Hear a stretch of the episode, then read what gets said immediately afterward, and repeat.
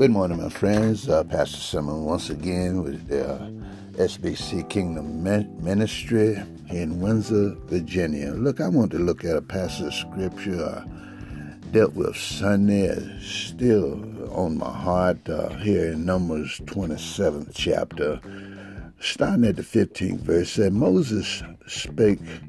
Then Moses spake to the Lord, saying, Let the Lord, the God of spirits, of all flesh, set a man over the congregation, who may go out before them and go in before them, who may lead them out and bring them in. Uh, the congregation of the Lord may not be without, sh- uh, uh, may not be like sheep which have no shepherd. When we look at our nation today, uh, men don't want to have peaceful, peaceful transitions.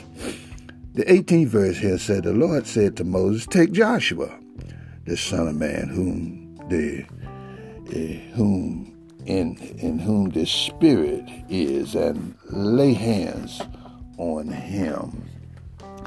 You know, the Lord said, uh, uh, "Take Joshua." It, it, it, it it, it, says a man of whom the Spirit of God uh, uh, uh, reflects a language that most leaders don't want to hear, that, and they don't want to act on it. Why?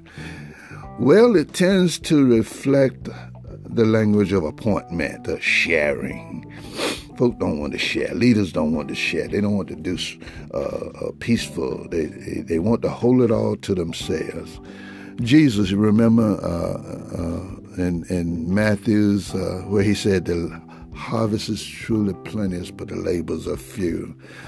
God wants some reapers. He wants us to take uh, someone aside or share with them when there's a transition, when there begins to be a transition of power. Share what you have, share what you've learned, share what you know. Uh, release the load off uh, your back, uh, some of it. To share it with somebody that can help you.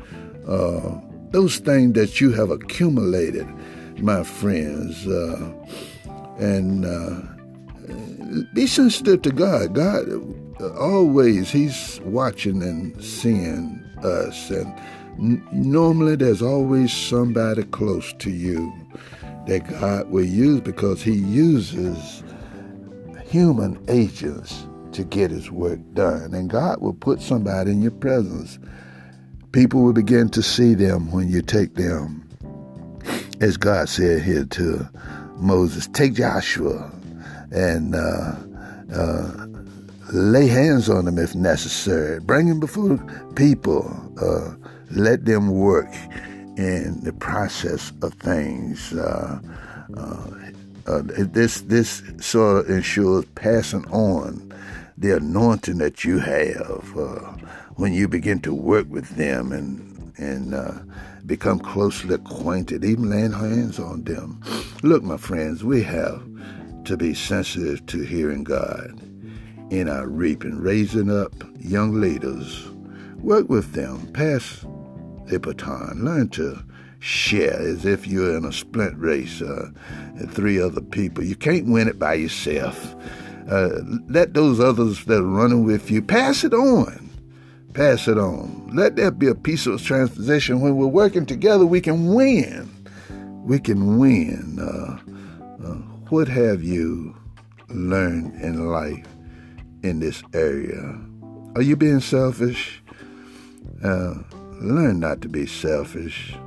As we see things today, even on our evening news, we see people being selfish. Leaders don't want to pass the baton. So, my friends, it's something to think about. A thought for the day. This Pastor Summer once again.